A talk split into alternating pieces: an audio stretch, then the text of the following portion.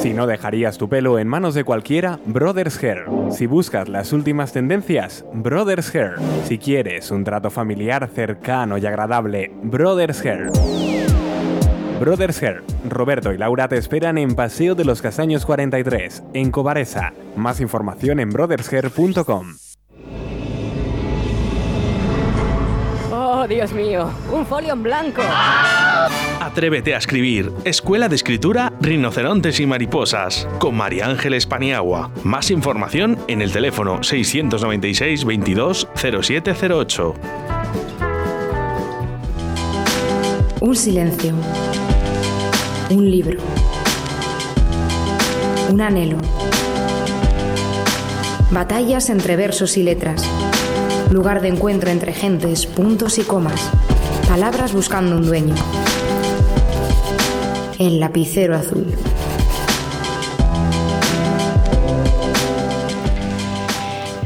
Hola, muy buenas tardes. Eh, 16 de febrero, digo todos los días el- la fecha más que nada para saber en qué día vivo, que la mayoría de las veces no sé ni en qué día vivo, pero 16 de febrero.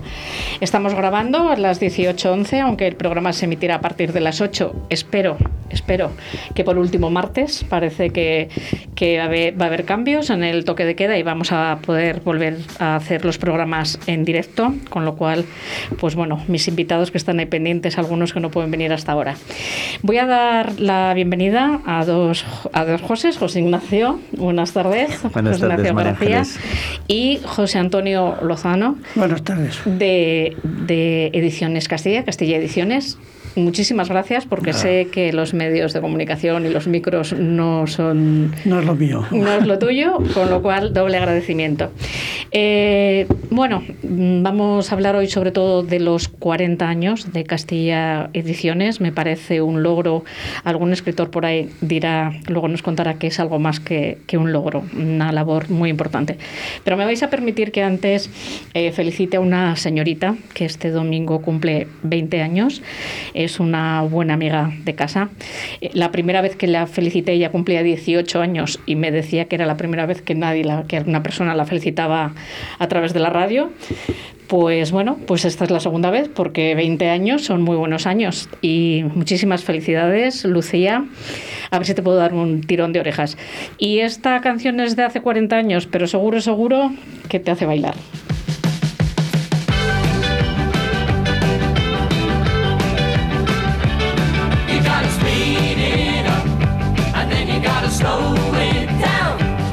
You believe that a love can hit the top, you gotta play around.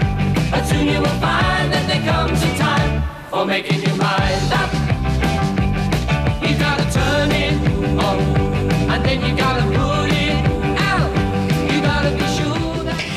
¿Bailabais esta canción, José Antonio, José Yo no, yo Ignacio? no, yo no. José Antonio, no, Yo Ignacio, hace sí. 40 años era una peonza, entonces, claro, esto, esto no ganó Eurovisión y era un grupo sueco, Eh, creo que era inglés, ¿O era inglés? inglés y, y fue de esas canciones muy pegadizas, muy, discotequeras de la que te- época. que, como dice mi hija Celia, muy motivadora, era una canción Sí, muy sí, motivadora. Y bueno, le he traído por eso, porque fue la ganadora de Eurovisión en 1981, en el año que José Antonio decidió embarcarse en esa aventura que ha durado nada más y nada menos que 40 años, Castilla Ediciones. Vamos a hacer, José Antonio, con tu permiso, un poquito un repaso de lo que pasaba en España en 1981.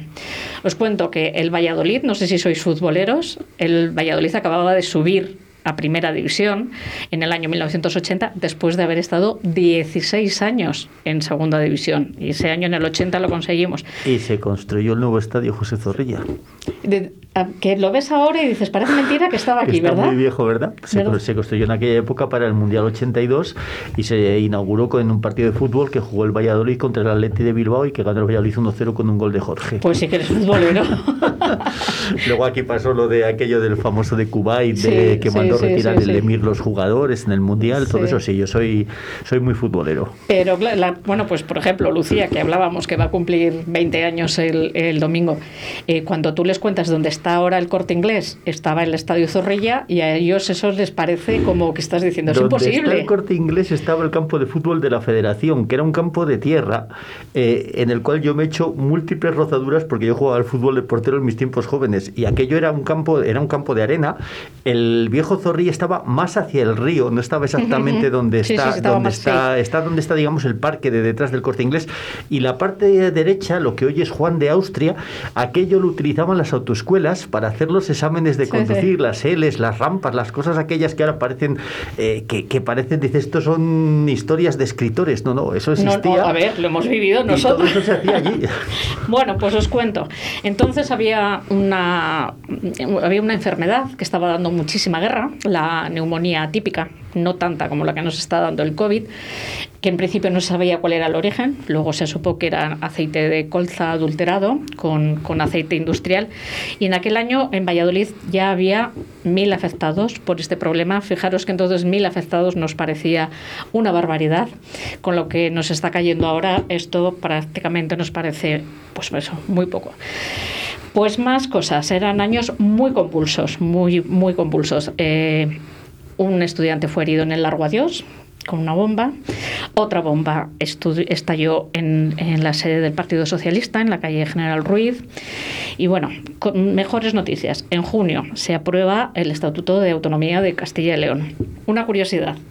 24 de noviembre de 1981 se abre Continente, lo que era Continente en Parquesol, precisamente al lado del, estado, del estadio Zorrilla, que hoy es eh, Carrefour. Pero fue, no sé si te acuerdas, aquello, cuando abrió Continente, o sea, no habíamos tenido nunca un supermercado de En semejante aquel- en tamaño. En, aquella época se hacía el chiste de que Valladolid era la ciudad más importante del mundo porque en una sola ciudad teníamos un continente. O Sí. sea que. Os cuento, bueno, lo más importante en España. Mm, 23 de febrero, golpe de Estado.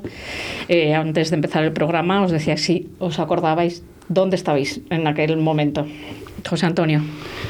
Pues yo trabajando, trabajando en la librería, hemos estado. eh, no, tengo mala memoria y ya prácticamente no sé, no me acuerdo. Sí me acuerdo de detalles del golpe de Estado y esos detalles, pero muy poco. eh. Ya mi memoria me falla mucho.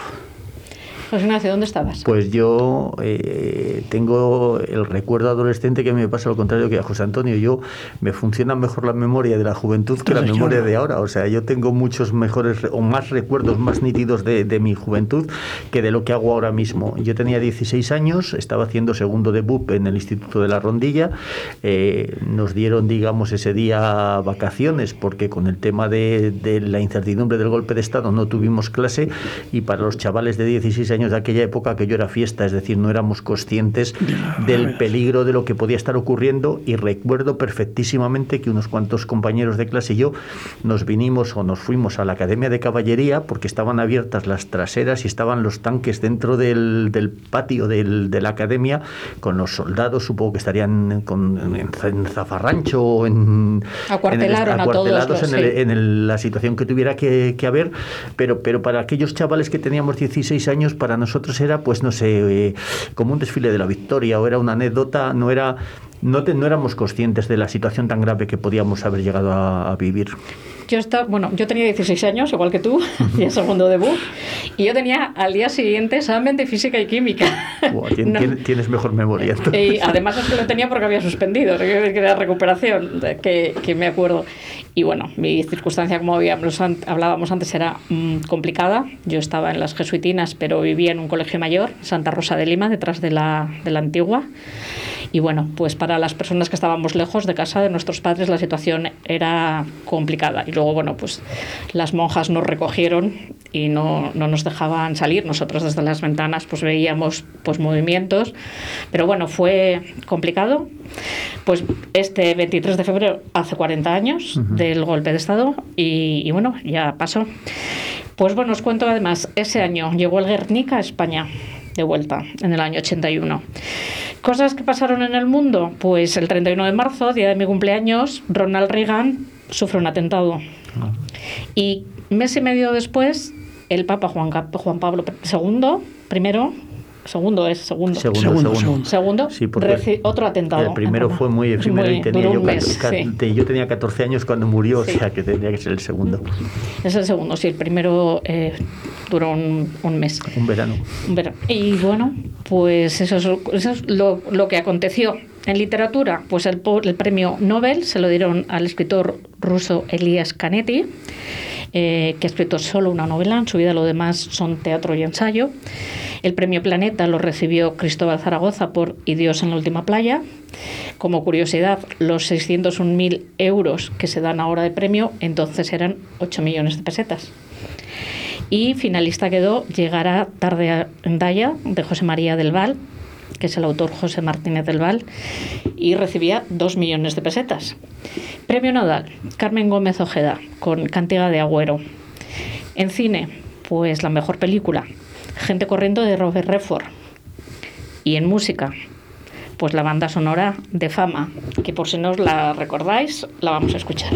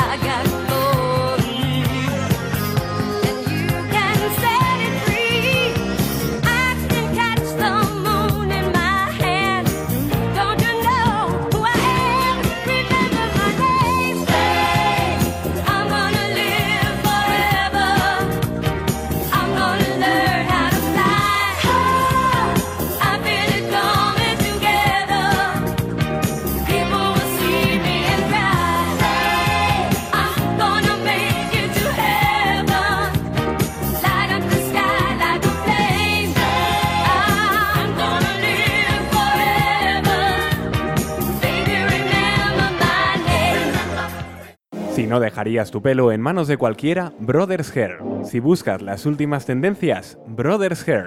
Si quieres un trato familiar cercano y agradable, Brothers Hair. Brothers Hair. Roberto y Laura te esperan en Paseo de los Castaños 43, en Cobaresa. Más información en brothershair.com. Oh, Dios mío, un folio en blanco. Atrévete a escribir. Escuela de Escritura Rinocerontes y Mariposas. Con María Ángeles Paniagua. Más información en el teléfono 696 22 0708. ¿Quieres un espacio único, saludable y accesible? Arista, Construcciones y Reformas tiene la solución. Te ofrecemos la creación de proyectos personalizados de reformas para construir espacios únicos y sostenibles. Adaptamos los hogares a la nueva situación sanitaria por si tienes que trabajar o estudiar en casa. Creamos espacios de ocio en familia y el cuidado de tus mayores. Además, transformamos tu terraza y jardín a tus necesidades. Contáctanos en reformas@aristaconstrucciones.com. Arista, una empresa diferente para una reforma única.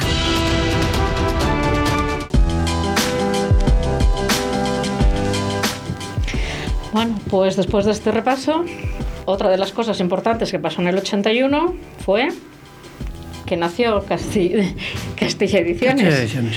Pues eh, yo tengo aquí un, un poco el ideario, la idea que, que- que tenéis de, de editorial, eh, donde dais muchísima importancia a la cultura popular y al Claro. folclore. Cultura tradicional. Es una editorial tradicional. ¿Cuánto ha cambiado la, la forma de editar desde el 81 hasta ahora? Sí, pero no tanto.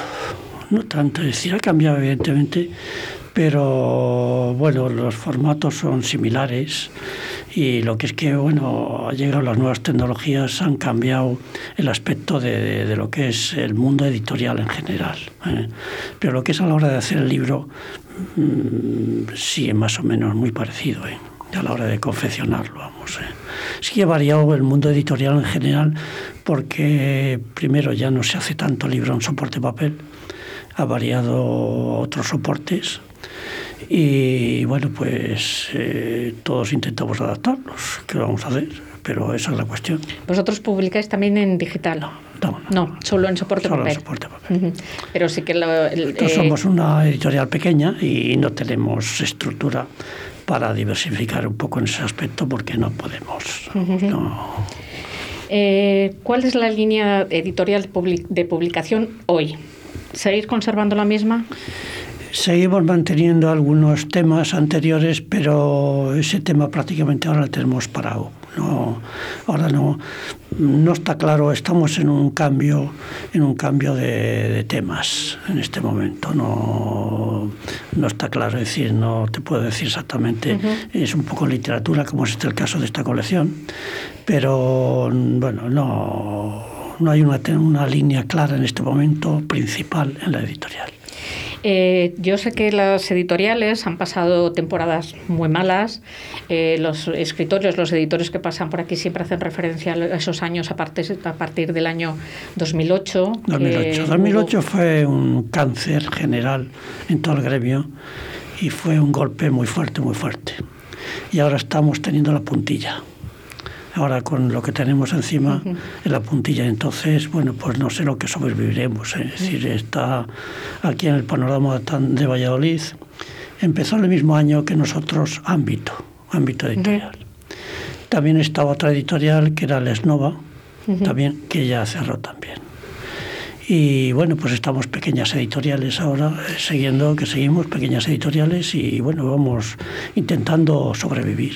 Cuando estaba preparando el, el programa, me acordaba precisamente de esta editorial que has nombrado, de ámbito, de ámbito cultural. Yo hice magisterio, casi todos los libros que nos mandaban, además lo hice por la rama de ciencias humanas, todo lo que teníamos que leer de historia o mm, relativo a la historia de Castilla y León era con la, con la editorial ámbito. Y pues no, yo creo que esa editorial ha desaparecido. Desapareció. sí. Desapareció. Eh, La compró, la compró eh, Ediciones Simancas en los últimos años y después, bueno, cerró, Ediciones Simancas cerró a los pocos años, entonces ahora de momento desapareció. Yo tenía un buen amigo, Gonzalo Blanco, no sé si le conoces, que yo creo que es uno de los fundadores. Fue el fundador al principio, estuvo en los mm, seis, siete primeros años y después ya se encargó Escapa de todo el tema que, bueno, de alguna forma ha movido más la editorial. Eh, antes de esta temporada, antes del 2008, ¿hubo otro momento en que dijiste ya no, no puedo más y ya cierro? No, no, no, no, vamos, yo no, no estamos en eso de momento, es decir, yo voy a seguir, yo voy a seguir mientras las fuerzas me lo permitan y tiraremos como sea. Pues alguien te va a mandar un poco de ánimo.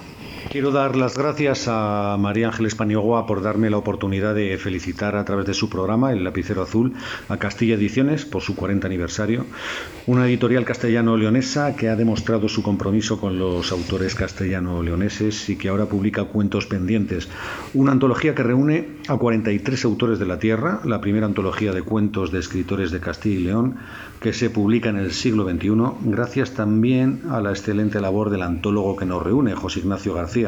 Como salmantino y castellano-leonés me siento orgulloso de formar parte de esta antología y seguir en la senda de autores que ayudaron a forjar el castellano como lengua desde Castilla y León, desde Antonio Nebrija con su gramática, pasando por Unamuno, Carmen Martín Gaite. Felicidades a Castilla Ediciones y enhorabuena a todos mis compañeros escritores. Manu Espada. Manu Espada. Eh, además es que fue el primer autor que, porque tengo una deuda muy pendiente con él, porque cada vez que le, he llamado para que me eche una mano, hace dos años hicimos una, una gala para recaudar eh, fondos para la Asociación Síndrome de Down. Y Manu vino desde Salamanca, que daba la casualidad que estaba en Salamanca, porque lo normal es que esté en Madrid. Vino desde Salamanca únicamente para traer su libro y subastarlo. Vino, lo subastó y se volvió. Es un- bueno, tú le conoces mejor que yo, José Ignacio, me imagino. Manu, Manu Espada eh, es, un, es uno de los grandísimos escritores castellanos y leoneses. Además, es un hombre eh, que, que hace grandes programas de, de comunicación en la sombra, eh, porque ha sido fundamental en, durante muchos años. Creo que lo sigue siendo en el programa de Ana Rosa. Sí, está en el programa de Ana Rosa. Y, y- y como escritor es uno de los mejores escritores de cuentos y uno de los mejores escritores de microrelatos que hay no en Castilla Castilla y León en España y además él mismo se ha encargado de, de antologar otros, otros libros, con lo cual es evidentemente uno de los grandes. Pues como curiosidad, eh, Manu Espada quedó, yo creo que fue el primer ganador de este certamen que hace la SER, de Relatos, De en Relatos en Cadena. Cadena, ujú, pues fue el primer Sí, ganador. sí. El otro día colgó la fotografía que parece un niño. Ujú. Es un- una persona muy, además, muy comprometida con, con muchas causas y bueno, aprovecho para mandarle un saludo. Pues alguien más nos contará cosas. Venga, eh, te iba a preguntar por la, por la era digital, ya me has contestado, y un tema que, que os lo voy a preguntar a los dos. Mm, ¿Qué os parece todo este esta plataforma Amazon eh, a la hora de que los escritores publiquen con una plataforma sin pasar casi casi ni filtro de nada?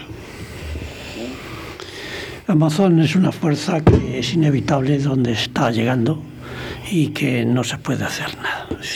¿Qué podemos hacer? Él es- quiere copar todo, quiere copar todo, quiere ser eh, el- prácticamente el vendedor máximo en el mundo y lo está consiguiendo. Lo está consiguiendo y se está metiendo además no solo en ese mercado, sino en muchos más, porque es una potencia impresionante. Yo creo que no se puede hacer nada. Es decir, vamos, yo como en mi sitio, nada puedo hacer. Es que no. José Ignacio. Yo creo que eh, José Antonio tiene razón y Amazon tiene eh, una cosa buena que es la facilidad de distribución que tiene para poner al alcance de cualquiera cualquier producto y eso mismo intrínsecamente tiene una cosa mala, que es que a partir de ahí sin ningún filtro puede llegar cualquier cosa y entonces eso es lo peligroso. Incluso en El el- en- escaparate, el escaparate es impresionante el que tiene los medios y todo el mundo acude. Es decir, sobre todo yo tengo cuatro hijos y mis hijos están constantemente pidiendo Amazon de todo, desde el papel higiénico Sí. hasta, bueno, pues eh, cualquier cosa, cualquier cosa, ¿no? Y, y, bueno, pues ese es que no es, es impresionante. En el mundo, en el mundo literario hay una cosa preocupante y es que eh, cualquier persona puede escribir cualquier cosa y a través de Amazon le editan un ejemplar y lo mandan donde sea. Entonces, a partir de ahí, no sé, los que entendemos la literatura como otra cosa, pues, pues, pues nos preocupa ese, digamos, esa difusión y ese crecimiento porque, porque por ahí entran muchas cosas que más que beneficiar lo que hacen es hacer mucho daño al, al mundo de la verdadera literatura. Eh, yo, durante la pandemia, eh, me puse en contacto con una compañera mía de cuando yo, bueno, cuando me fui quedé finalista de un certamen de literatura erótica hace unos años y ella editaba con Amazon y yo me quedé impresionada de la cantidad de dinero que le reportaba la publicación a través de Amazon. Yo personalmente me quedé impresionada. Me dijo, por favor, no digas en antena, pero te puedo asegurar que esta es la cantidad. Yo me quedé impresionada. O sea, no sé si ella, por el tipo de literatura que hace, o todos los escritores consiguen eso, pero vamos, yo me quedé impresionada. O sea, No lo sé, yo lo que la experiencia que tengo es la experiencia de papel, sobre todo yo solamente en 20 muchos años de trayectoria solamente he tenido una experiencia digital con una editorial que apostó por ese por ese formato. Eh, fue una edición bilingüe, se vendieron más de 5.000 ejemplares, que no sé si son muchos o pocos, pero que a, ni- a nivel me parece que está bien y los rendimientos económicos que No- recibimos no merecieron fueron, la pena. fueron muy pequeños. Eh, se está perdiendo el oficio de, de editor, de, de- de ese... a mí, eh, al principio del programa, fuera de micro te lo he dicho, o sea, a mí es como mi sueño poder poner una editorial que tal y como me lo ponen me parece complicado. Pero yo, creo, que se está no se está perdiendo, lo que es que es más difícil cada vez porque los rendimientos son cada vez menores. Porque las tiradas se han reducido mucho y entonces se ha reducido el rendimiento de una editorial. Y con lo cual la vida, la vida económica eh, se pone imposible. Se pone imposible para sobrevivir. 40 años después, ¿volverías a hacerlo? Pues yo creo que sí. ¿Sí lo harías? Sí, sí, sí, sí. Escucha otro, otro mensaje. Pues se acerca el día en que las librerías van a ver un nuevo libro, un nuevo libro que yo creo que no va a dejar indiferente, que es Cuentos Pendientes. Y yo quiero dar las gracias por estar incluido en este libro, este, esta antología de relatistas de Castilla y León, y dar las gracias especialmente pues, a, José Antonio, que es el editor de Castilla Ediciones, que este año cumple 40 años, y sobre todo pues, a José Ignacio García, que ha hecho un trabajo ahí importante de, de, pues, de elección de autores, de coordinación, de ánimo, pues para que esta edición sea de lujo, ¿no? Eh, un poquito, un poquito como el Gerardo Diego del grupo del 27. Ojalá, ojalá que esta generación de escritores eh, que estamos incluidos aquí, pues alguna vez seamos también una generación de referencia. Es que así eres terrible. Eso es así, así era, parece que se, es. se nos ha venido un poco arriba. Aprovechamos también para, para Un mandarle un saludo. fuerte. Eh, yo creo que coincidisteis aquí la última vez, él con, yo, yo con espada sí, con cincel. espada cincel Sí. y yo no sé por qué me trajiste, pues no por me alguna acuerdo de por mis qué, historias. no, sé- no me acuerdo, pero por- no, me- no sé si por tu libro, pero bueno. Sí, sí. No, por- viniste por la Navidad. la Navidad, Sí, viniste por la Navidad.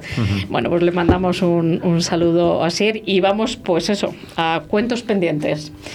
No quiero empezar a hablar de cuentos pendientes, José Ignacio, sin que eh, tengamos unas palabras para, para Elena, Elena para Elena Santiago.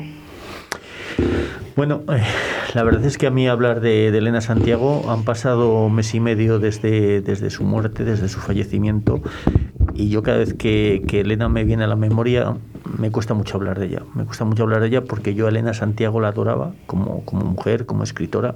Me, me sigo emocionando cuando, cuando hablo de ella. Eh, y José Antonio te lo puede decir, estaba, estaba escrito el prólogo del libro y en el prólogo del libro yo hablaba de ella como la única gran dama de las letras castellanas y leonesas que seguía viva y que de alguna forma se iba a sentir orgullosa de que después de aquella antología de- del año 2000 en la que ella participó, que coordinó José Luis Puerto y que es el antecedente, digamos, en el que nosotros nos hemos basado, eh, pues que ella se sentiría orgullosa de ver que en esta antología no están todas las mujeres que nosotros quisiéramos, pero hay más mujeres. eh, y justo cuando estábamos en eso, eh, me llamó Pablo, su hijo, y me dijo que, Elena había, había fallecido. Entonces, bueno, pues en ese momento eh, José Antonio y Patricia Rodríguez, eh, la otra editora, que además eh, ha maquetado el libro, eh, dijeron que, teníamos que hacer algo con, con Elena. Y entonces rápidamente, bueno, se nos ocurrió que lo mejor, el mejor homenaje que podíamos hacerla, más allá de, de decirle unas palabras de, elogio, era hacer que ella estuviera de alguna manera en la antología. Hablamos con, con los hijos, los hijos nos dijeron que por su parte encantados, y ahí sí que se nos, se nos planteaba un problema, o a mí se me planteaba un problema como antólogo, un problema que yo lo digo en el prólogo y que ya está empezando a pasar y que va a pasar durante días y que yo espero que la gente entienda lo difícil que es antologar un libro y los criterios que un antólogo sigue a la hora de hacer una antología. Eh, incluir a Elena Santiago en la antología suponía abrir la espita para que no hubiera ningún tipo, digamos, de, dique, de frontera temporal de ningún tipo. Entonces, eh, lo que decidimos fue hacer que en lugar de hacer una dedicatoria, la dedicatoria fuera ese homenaje in memoria a Elena, publicando uno de sus cuentos más bonitos, que es un homenaje a la vida, a la esperanza, que además se titula Ella soñaba y ella soñaba son las iniciales de Elena Santiago. Entonces era un cuento que para nosotros tenía muchas, muchas connotaciones y por eso le pusimos, eso fue una idea de Patricia genial, eh, que decidió después del prólogo situar, además con una especie de ambientación separado con, unos, con unas hojas que van en color gris, eh, situar el cuento y a partir de ahí ya lo que era propiamente la antología. eh, mm, luego so- supongo que si quieres hablaremos de los criterios que yo he seguido para hacerla. Luego, luego lo hablamos. Pero eso, pero eso fue un poco, digamos, el homenaje y, y es una forma pues de mantenerla, de mantenerla viva entre nosotros. Como sabía que te ibas a emocionar Mm. y no quería que pasases mal rato, otro saludo. Bueno, hola a todos, eh, soy Rodrigo Martín. Y nada, pues qué decir a una editorial que cumple 40 años. Eso no es un cumpleaños, es un milagro. Y nada, mandar mi felicitación y bueno, mostrar mi orgullo de formar parte de esta gran familia a partir de ahora. Y bueno, vendrán muchas grandes sorpresas, muchas grandes sorpresas y felicidades por otros 40 años y un verdadero honor para mí. Un abrazo a todos. Rodrigo Martín Noriega. Otro, otro de los grandes, grandísimos que todavía no ha tocado techo, pero que lo va a llegar a tocar. Es de los grandes de nuestras letras. Es muy conocido ya para muchos, pero todavía no lo suficiente.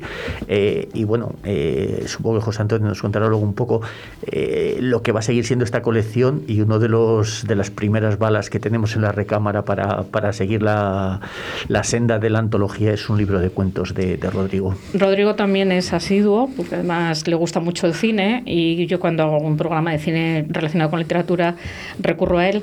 Y a mí lo que me gusta muchísimo de Rodrigo, aparte de que es un muy buen comunicador, cuando vienes da gusto escucharle sobre los temas que domina, una persona muy humilde y muy generosa. Es muy humilde y además no solamente es que le guste mucho el cine, es que él tiene la carrera de cine, o sea, que, es, decir, que es, un, sí. es un experto en cine. Ujú. Lo que pasa es que, como tú dices, es tan humilde, es tan sencillo, pero luego tiene esa capacidad para comunicar inmediatamente, para transmitir, para llegar, que eso le hace fascinante. No mucha gente tiene esa capacidad y él la tiene. Sí, sí. Además tiene como mucha vida dentro, es una persona encantadora. Eso es. Cuéntame el proceso, cómo surge la idea, mm, en qué estabas pensando tú, porque ya sé que contamos la Navidad, surgió de- después de una noche en vela, pero cuéntame cómo sale, cuántos pendientes, de dónde sale. Cuentos Pendientes sale de 20 años de necesidad de que se haga una antología del cuento castellano y leonés que no se había hecho. Es decir, Contamos la Navidad es una historia, eh, aquel Valladolid sobre ruedas que yo coordiné hace tres años con escritores vallisoletanos hablando de coches de Renault era otra historia, eh, pero hacía falta una antología de peso que pusiera el cuento castellano y leonés en el sitio que tiene que estar. Eh, y una antología que de alguna forma diera voz a esas voces que se han desarrollado y que han eclosionado y que han tenido su momento fuerte en el siglo XXI.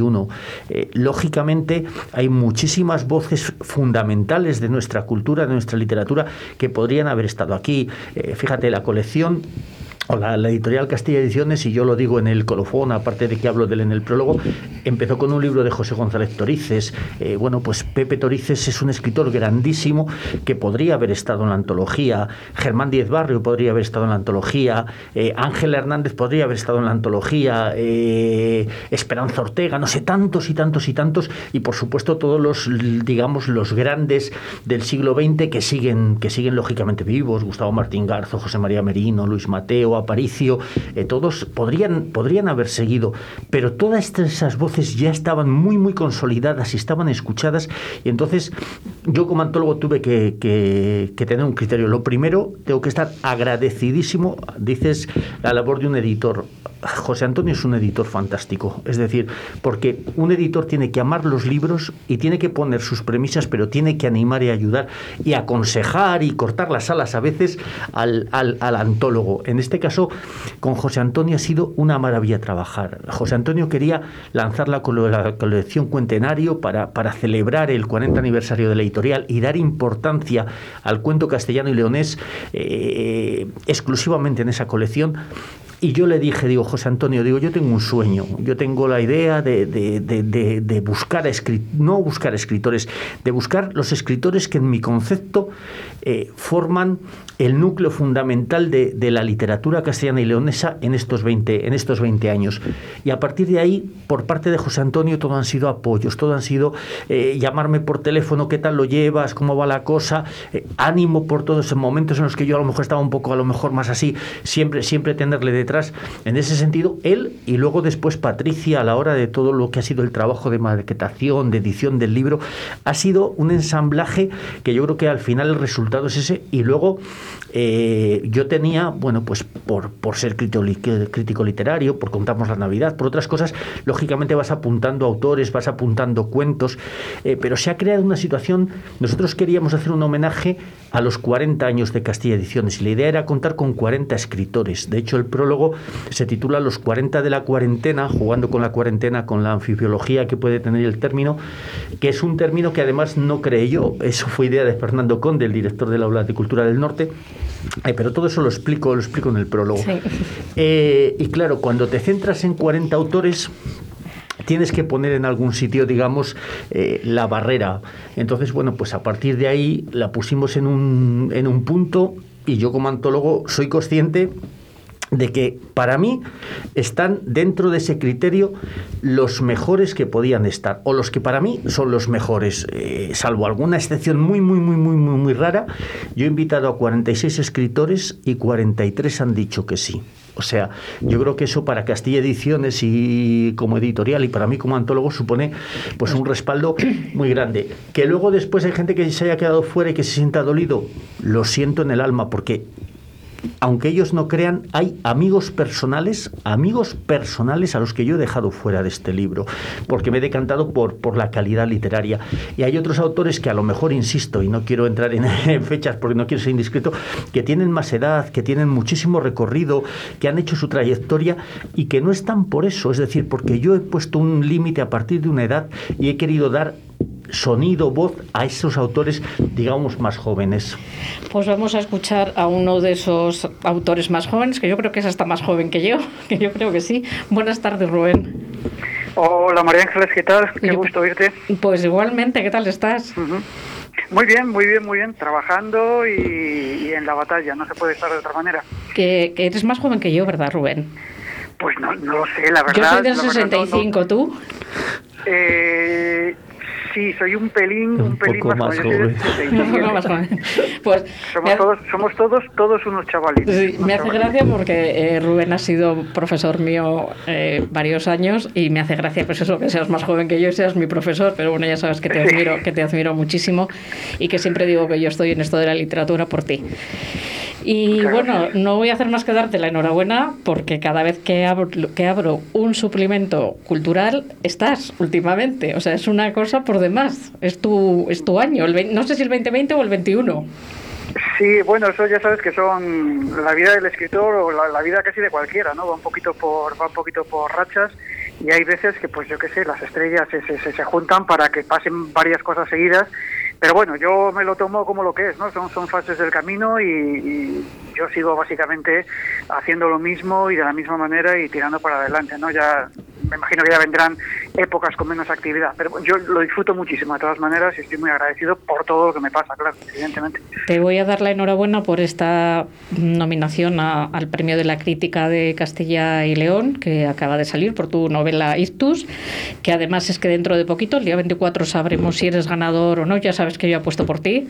Y ya sé que Muchas dices gracias. que lo tienes complicado, pero bueno, yo ya sabes que apuesto por ti. Enhorabuena por ese. Mucho, la verdad, muchas gracias. Muy complicado lo veo, la verdad, porque hay una, una serie de escritores ahí muy, muy, muy, muy potentes y, y bueno, pero mm, estar ahí ya para mí es, eh, para mí es importante, ¿no? Bueno, pues cuéntame de cuentos pendientes que José Antonio, digo José Ignacio, no sé si te llamó o José Antonio, no sé cuál de las dos, y te dijeron, venga, un cuento Pues para, sí. para esta antología.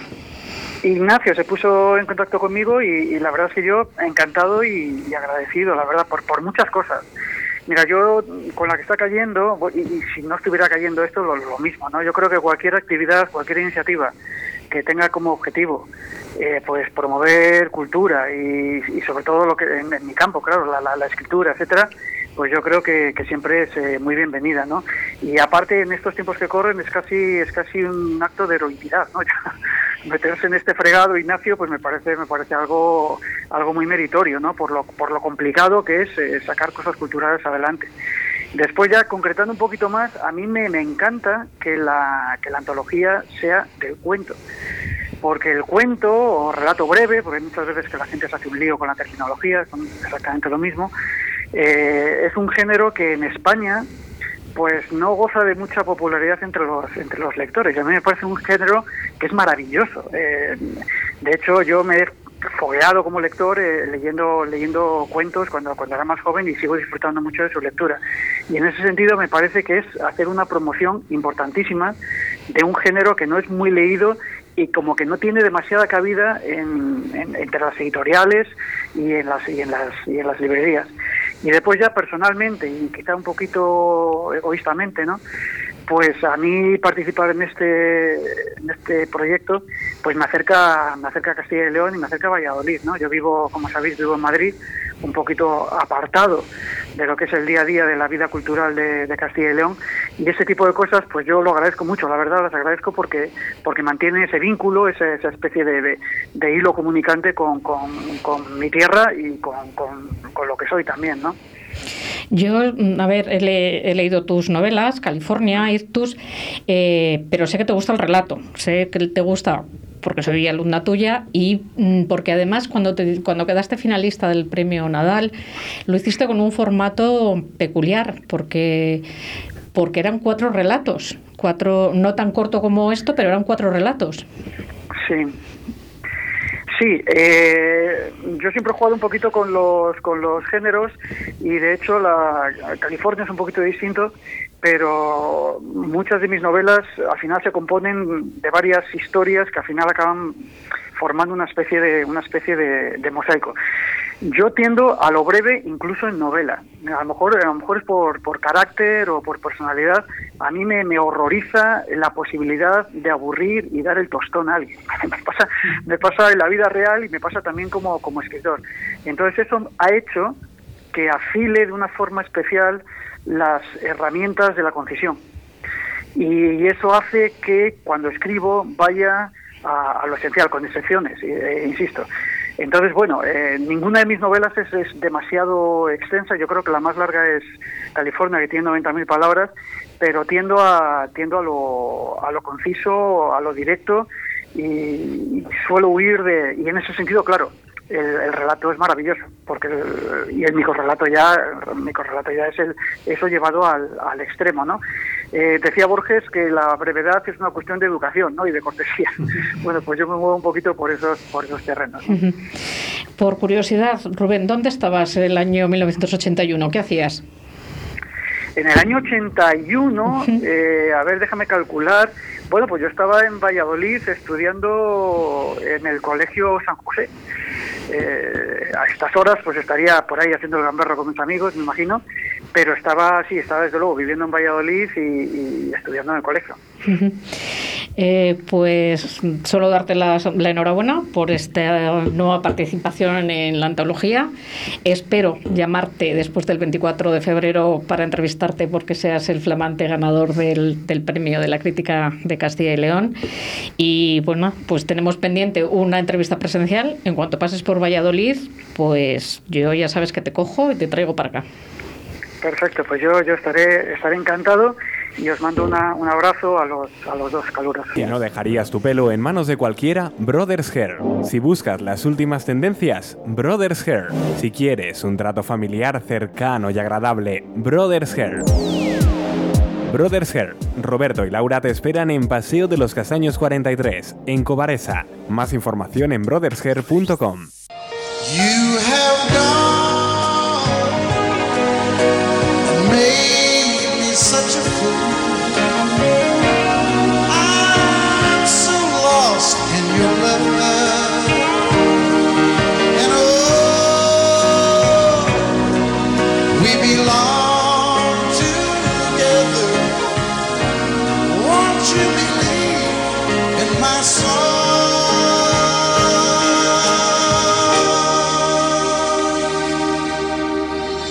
song? For so many years I thought I'd never find you.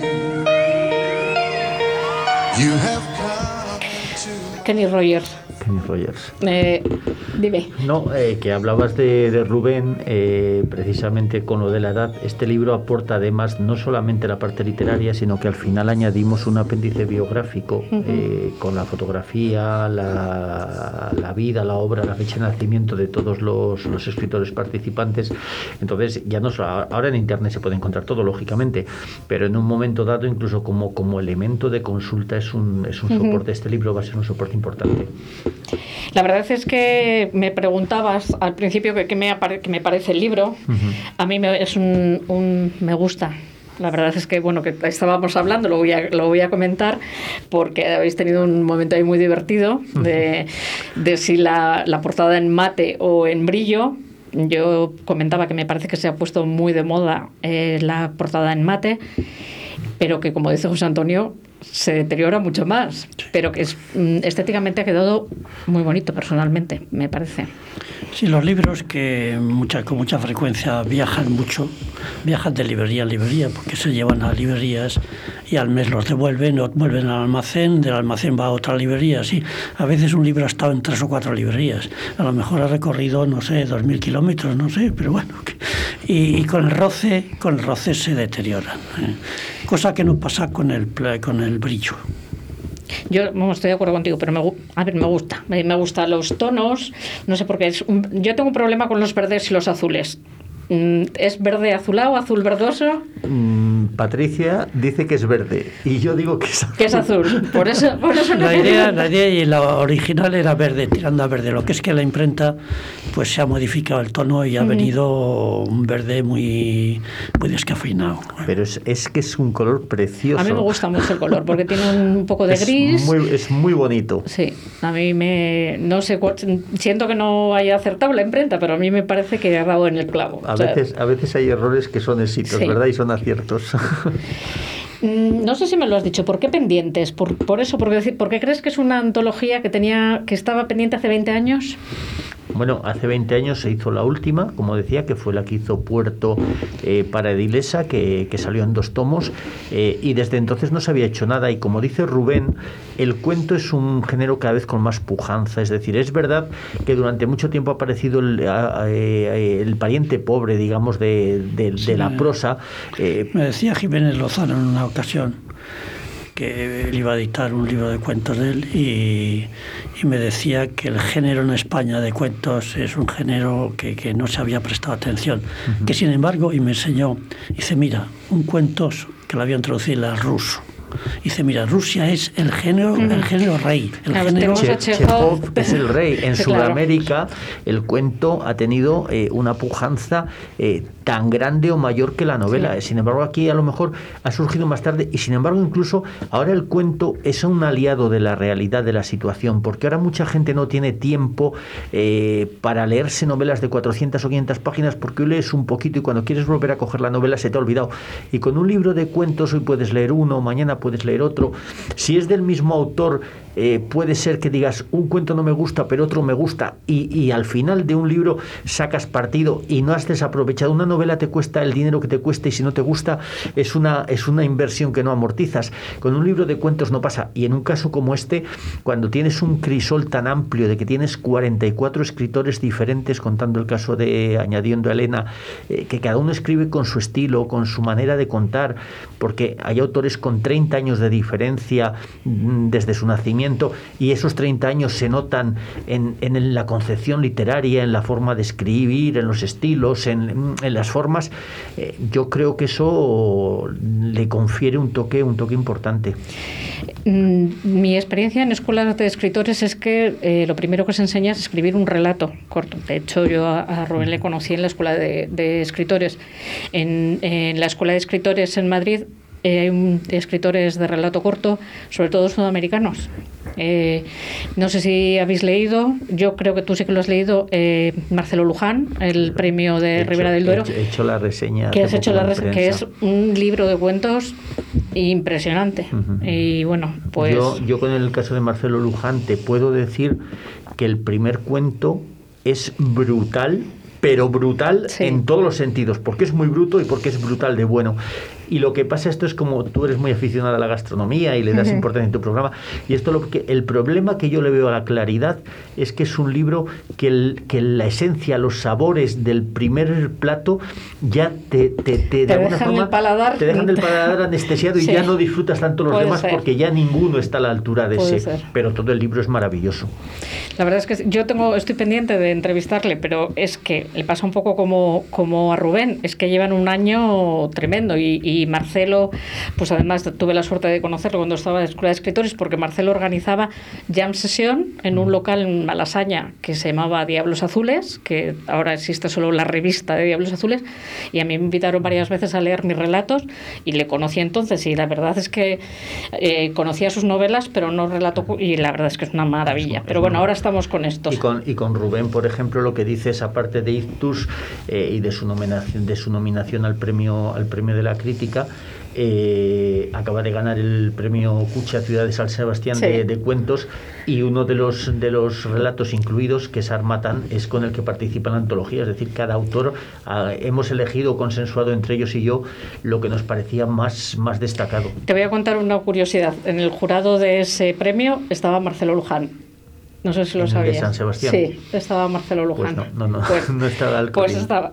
Por eso digo es que llevan un año. Eh, seguimos que con, con todo esto. Eh, se me ocurría Eh, la antología de la que estabas hablando fueron dos tomos. ¿Existe la posibilidad de un segundo tomo? Ya, independientemente de estos libros que decís de que luego cada autor eh, va a llevar adelante. Mm, yo si quiere contestar José Antonio, si no te doy- yo te doy mi opinión. Bueno, Eh, primero tú y luego nos lo cuente él. Vale, eh, esto nosotros, mm, José Antonio y yo, y planteado por él, barajamos la posibilidad de que esta antología apareciera en dos tomos.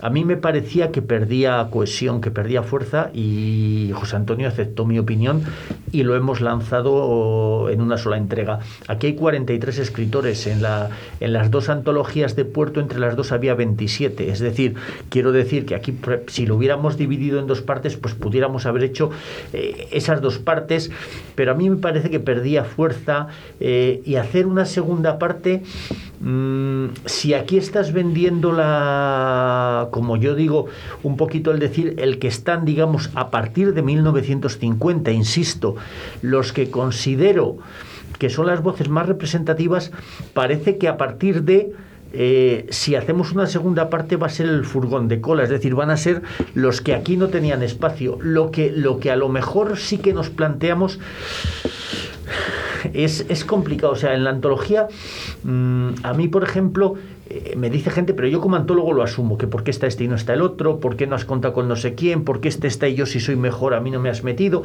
Eso ya se está escuchando. Bueno, yo creo que tenemos que. Y también, y también se está escuchando que por qué hay 35 hombres y hay 7 mujeres.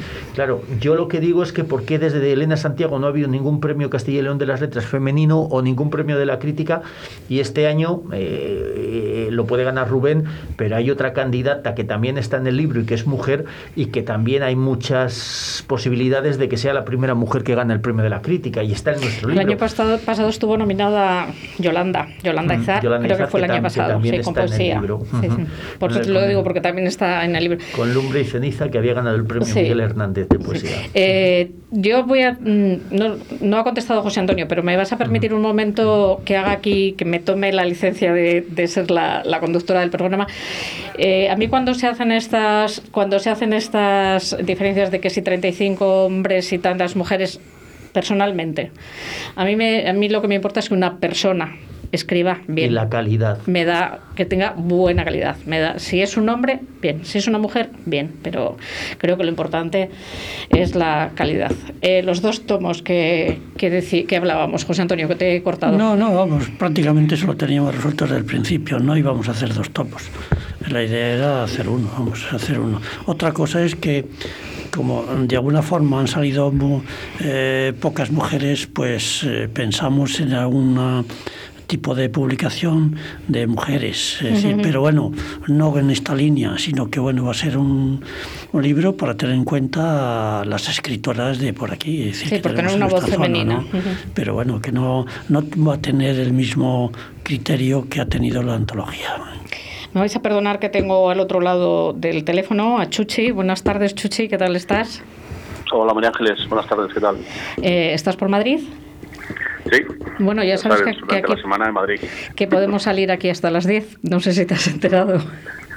Sí, me he enterado que ha cambiado ya un poquito la, la Bueno. norma y que Pero, pero los, establecimientos, más los establecimientos tienen que permanecer cerrados a partir de las 8. Pero bueno, yo de semana a semana que hablo contigo vamos dando un pasito.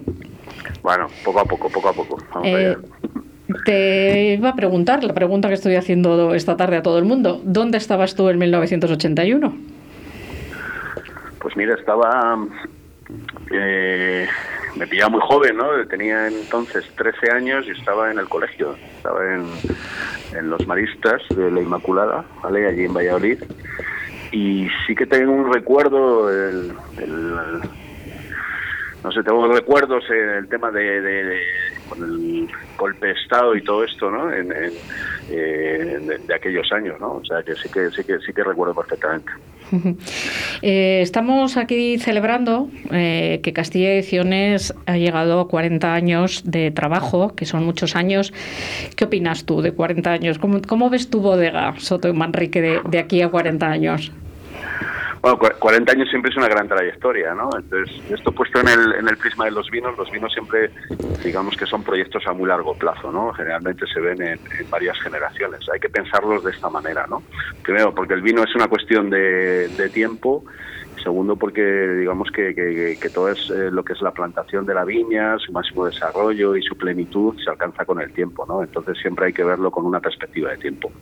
Indudablemente 40 años es importante, es una trayectoria muy, muy, muy importante eh, y yo, bueno, hay que dar la enhorabuena por ello siempre, ¿no? Eh, he buscado en internet que cuál fue el mejor vino de 1981, he encontrado que Vega Sicilia Único eh, consideró el año 81 una de las mejores cosechas de su historia, junto con la de 1970. Y te voy a decir lo que cuesta o lo que yo he encontrado que cuesta, igual tú me corriges, una botella de Vega Sicilia hoy de ese año cuesta 328 euros. ¿Qué te parece? Bueno, yo creo que incluso puede costar más. Y el 70, el 70 es uno de los años más cotizados, ¿no? Indudablemente Vega Sicilia es una, es una gran bodega, es una, es una bodega que puede, que puede presumir de trayectoria y de años. ¿no? También como dato te voy a decir una cosa, la denominación de origen eh, empezó en el año 82, ¿vale? O sea, fue, eh, fue autorizada en el año 82, entonces me imagino en el año 81 se estaría gestando todo lo que es hoy un gran proyecto de, de, zona que como es, como es toda la, la denominación de origen Ribera de Duero. Entonces en esos años era importante o se estaba desarrollando algo que hoy se ha visto que ha supuesto una, una importante inyección de, de economía en la zona. ¿no? Eh, te voy a contar dos cosas referente a tu bodega. Una que me siguen llegando noticias, que haces una, estás haciendo una labor importantísima en, en Cebreros, pero mm, creo, te vuelvo a dar la enhorabuena, como todos los programas. Y otra, que en un lugar de La Panza, el otro día recomendaron precisamente Inat, el último vino espumoso del que hablamos. Lo, no sé si lo escuchaste, lo recomendó el propietario de, de la barra del Indiano. Ah, sí, estuvo, estuvo con vosotros. Estuvo Carlos. sí, y nos dijo, bueno, ya sabes que al final siempre eh, decimos que recomendéis un restaurante y un vino, y recomendó, recomendó tu vino. Que como dijimos. Carlos, Carlos, tengo que decir, y no es una cuestión ya de, de, corresponder con el cumplido, ¿no? Carlos es un, es un chico peruano que lleva tiempo en Valladolid y realmente es muy, muy, muy interesante todo lo que está haciendo en su local. Yo recomiendo enormemente pasar por allí porque la cocina que está haciendo en su carta es, es muy divertida y es de, altísima calidad. A ver si tenemos la suerte de que se vuelvan a abrir los establecimientos y poder volver a pasar por allí, pero es increíble, es increíble lo que está haciendo y muy aconsejable. Nos trajo, nos trajo un arroz y además dio la receta que te aconsejo que escuches el podcast y porque es muy sencilla de hacer. Pues sí, no, es una cocina muy directa y muy muy buena. Pues muchísimas gracias, Chuchi. Nos hablamos el martes que viene. Sigue disfrutando de Madrid o trabajando. las dos cosas hacen posible. Tengáis buena tarde. Muchas, gracias.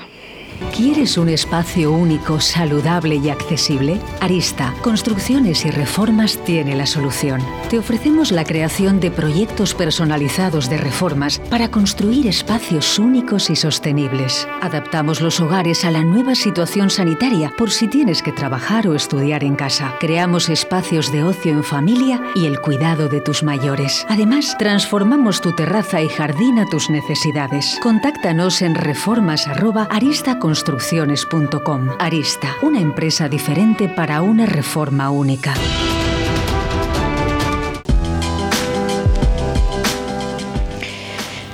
El inventor de leyendas, de Pedro Ojeda. La soledad de los charlatanes, de Miguel Paz. Inventario eh, de Rodrigo Martín Noriega. Y Los amantes incandescentes de José Ignacio García. Son las próximas ediciones de, sí de esta editorial. Cuéntame un poco. Pues no te puedo contar mucho de momento porque no los he visto, vamos. No los he visto, está en proyecto y vamos a centrar la colección en el cuento. Y bueno, iremos contando con diversos autores, por la parte los que figuran en la antología, pero también otros que no estén en la antología. Vamos, tampoco van a ser solamente los de la antología, pero bueno, que ya vamos a ser centrados en el cuento. Queremos eh, dedicarle yo lo que consideramos que es, que es, eh, que es necesario hacerlo, ¿no? Y bueno, pues en ello estamos. Pues los amantes incandescentes, José Ignacio, cuéntame. Bueno, eh, José Antonio quería que de alguna forma, digamos, que yo estuviera a lo mejor, eh, digamos, más adelante o más al principio de, del lanzamiento y él cuando me, cuando me planteó la posibilidad de, de crear esta colección y que de alguna forma yo pues la, condujera, dije, bueno, digo, yo creo que, que- que queda muy mal que si yo soy el conductor voy al principio, además ahora con la tarea de, de- promocionar la, antología y de, y de preparar los, libros de, los tres autores, que, que yo sí que he recibido ya cuentos, eh, estamos ahí gestionando porque queremos, eso lo hemos hablado José Antonio y yo, queremos dar un formato muy concreto en espacio, que manteniendo la línea de, de la antología, pero lógicamente la antología tiene más de 400 páginas y los libros van a tener mm, la mitad o por ahí. Pues bueno, pues tenemos, estamos trabajando en eso y, y se irá viendo en no mucho tiempo, pero lo que sí que os puedo avanzar es que José Antonio tiene el criterio de que los libros sean libros extraordinarios, es decir, que no publicar mm, de cualquier manera y a cualquier precio, sino publicar a calidad. autoras y autores de mucha calidad. Y fíjate, por ejemplo, el caso de Pedro Ojeda es muy conocido por su poesía, es muy conocido por su conocimiento, por su erudición literaria. Eh, ha hecho un ensayo precioso que ha publicado La metáfora del mirlo Sí. el año pasado, pero no es muy conocido en su faceta de cuentista y es un cuentista sensacional. No, eh, cuando vi Pedro Ojeda, que iba, mm, pues pensé lo mismo que tú. Yo lo último que he leído de él ha sido la metáfora del mirlo y pues bueno, pues que tengo ganas de, de leerle como cuentista independientemente Pues vais, de la vais Navidad. a ver el gran cuentista que es Pedro Ojeda y Castilla Ediciones va a tener el privilegio de descubrirlo y de lanzarlo como, como cuentista. Se nos acaba el tiempo, pero hay dos cosas que quiero. No sé si vais a hacer presentación.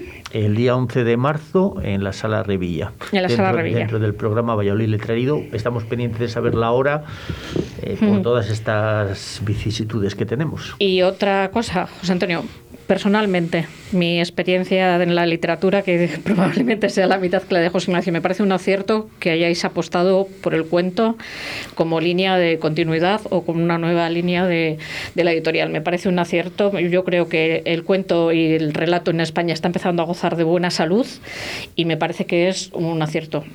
No me queda más que darte la enhorabuena por 40 años de trabajo, por un trabajo que ya te he dicho yo envidio muchísimo, aunque ya me imagino que dará, dará muchísimos dolores de cabeza. A ti, José Ignacio, como siempre, darte las gracias por haber estado aquí y que siempre que te llamo aquí y, y estás. perdóname que a veces la verborrea se me va y me, No, a y ver, me yo, a mí me gusta que lo... Quiere decir que los invitados eh, disfrutan, con lo cual para eso estamos. Eh, otra música del 81, una de mis favoritas, Laelo.